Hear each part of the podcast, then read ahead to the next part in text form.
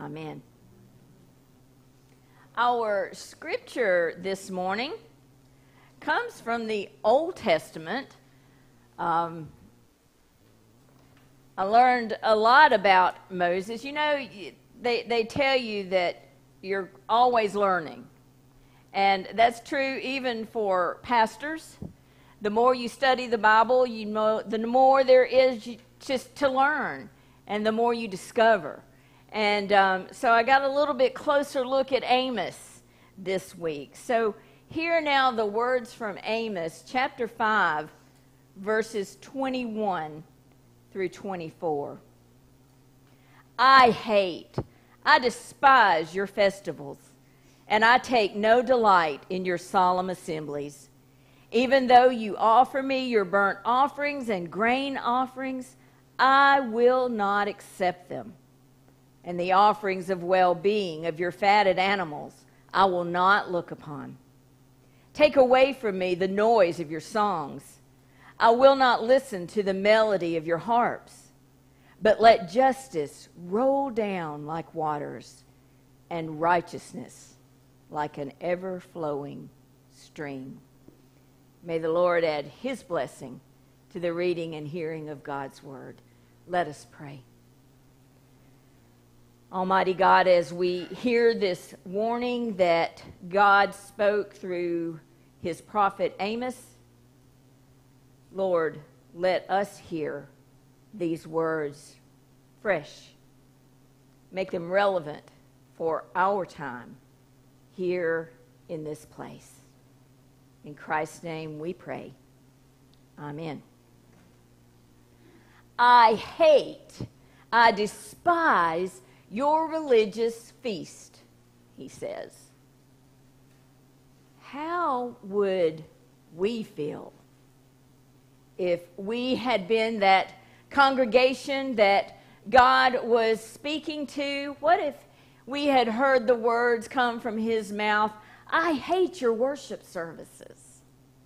Now, we put a lot of work and a lot of pride and a lot of prayer into our worship services here at Red Ridge.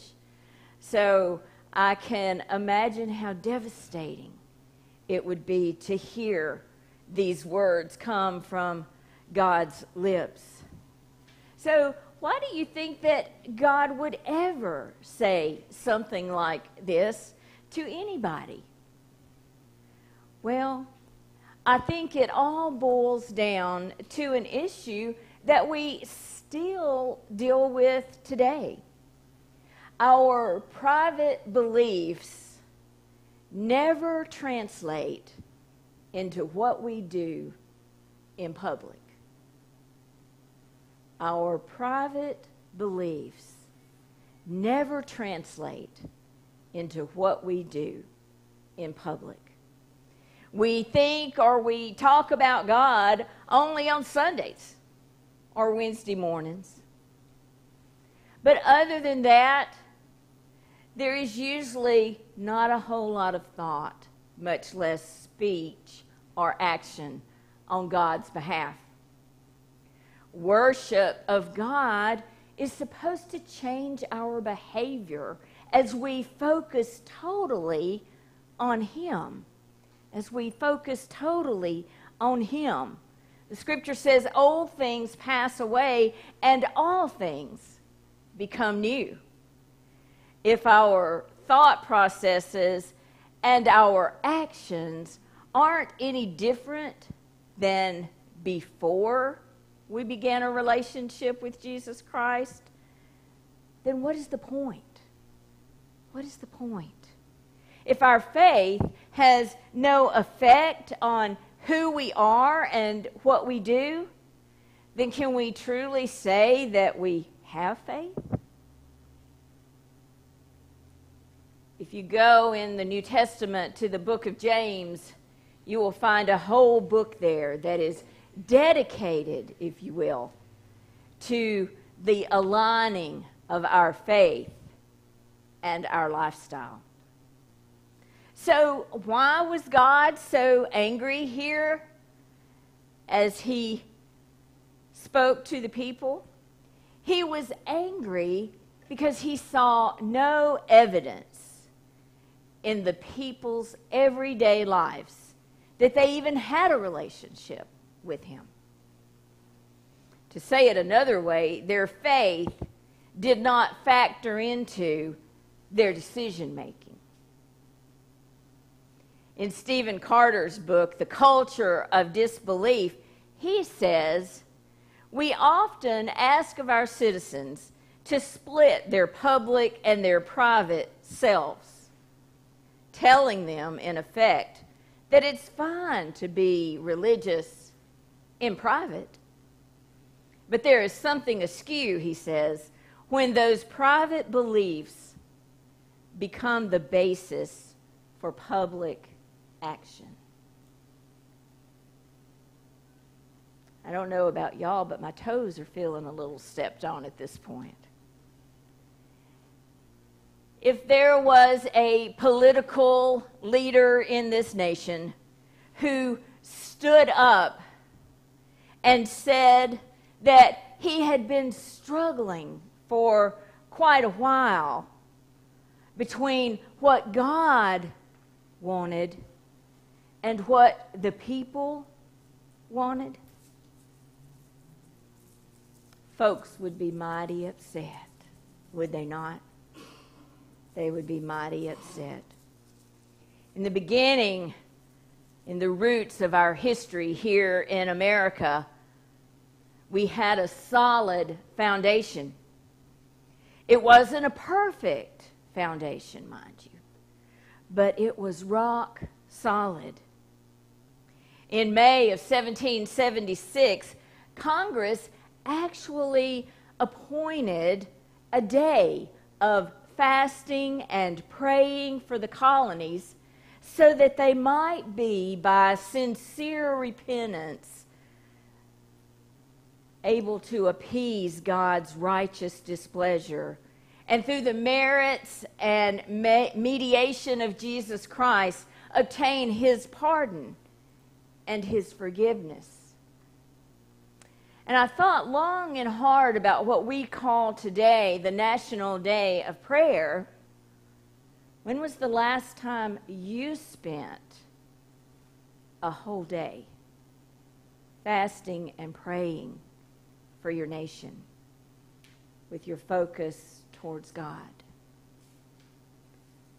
I think today that the National Day of Prayer has been relegated to a media opportunity for a prayer breakfast to show the dignitaries that come together to break bread and some designated person says a prayer.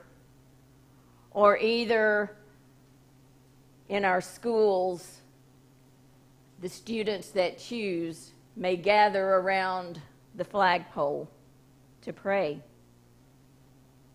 But what about the rest of our nation?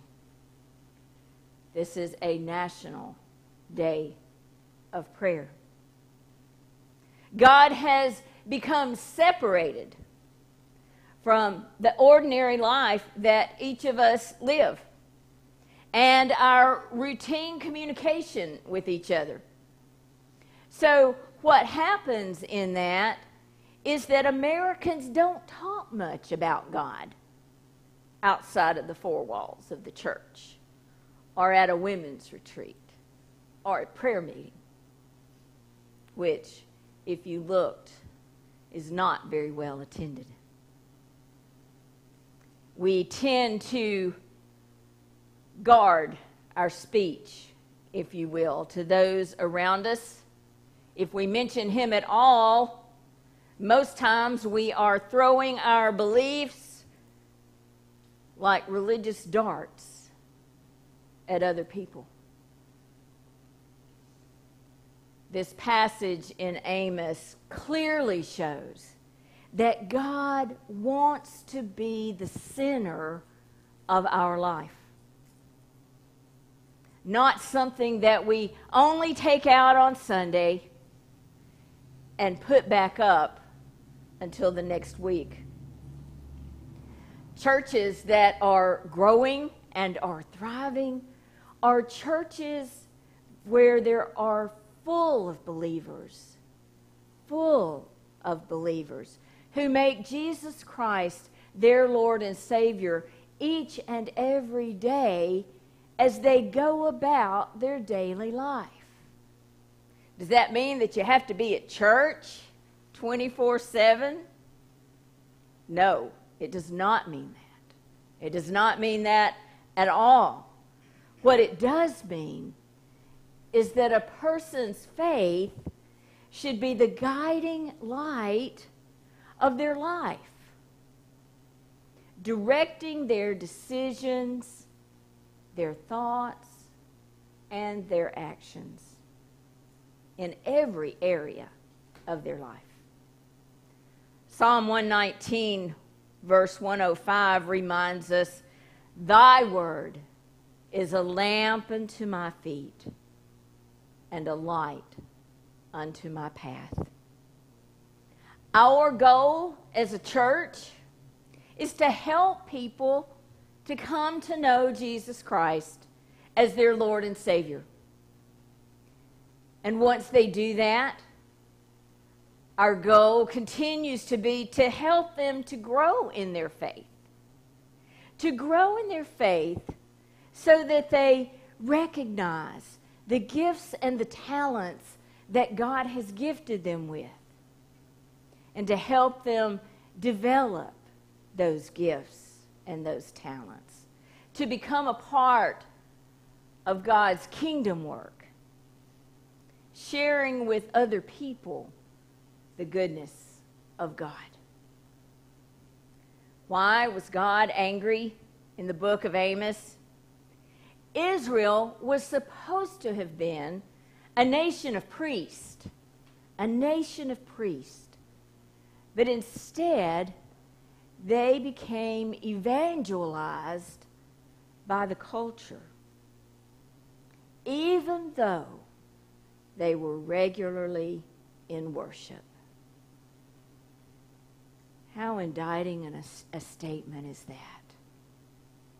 They were evangelized by the culture. That hits home. I know that the world says to keep your faith to yourself. But I say that faith is meant to be shared. And not just with the people you know who go to your church. The world says that what we do on Sunday should stay in the sanctuary building. But I say, what goes on on Sunday morning should prepare us for what God needs to do through us and for us Monday through Saturday.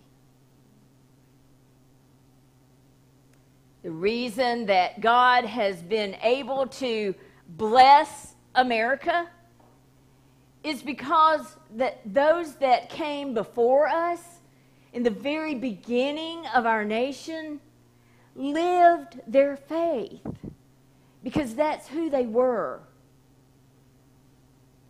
And if we do the same, then yes, God is going to bless our nation. He's going to bless our children and our grandchildren if we raise them in the faith. So it truly is up to us. Can you? Will you live for God here in the good old USA? Let us pray. Father God, forgive us for falling so far away from our, from our purpose, Lord, as faithful Christians here in this nation. And just as we prayed for our children earlier, Lord, I pray for us as well that you continue to nurture our faith, to mature our faith, Lord, so that we too become mighty men and women of God who are not afraid to speak about God outside the walls of our church. Lead us and guide us, O Lord, for it is you that we pledge our allegiance to. In Christ's name we pray. Amen.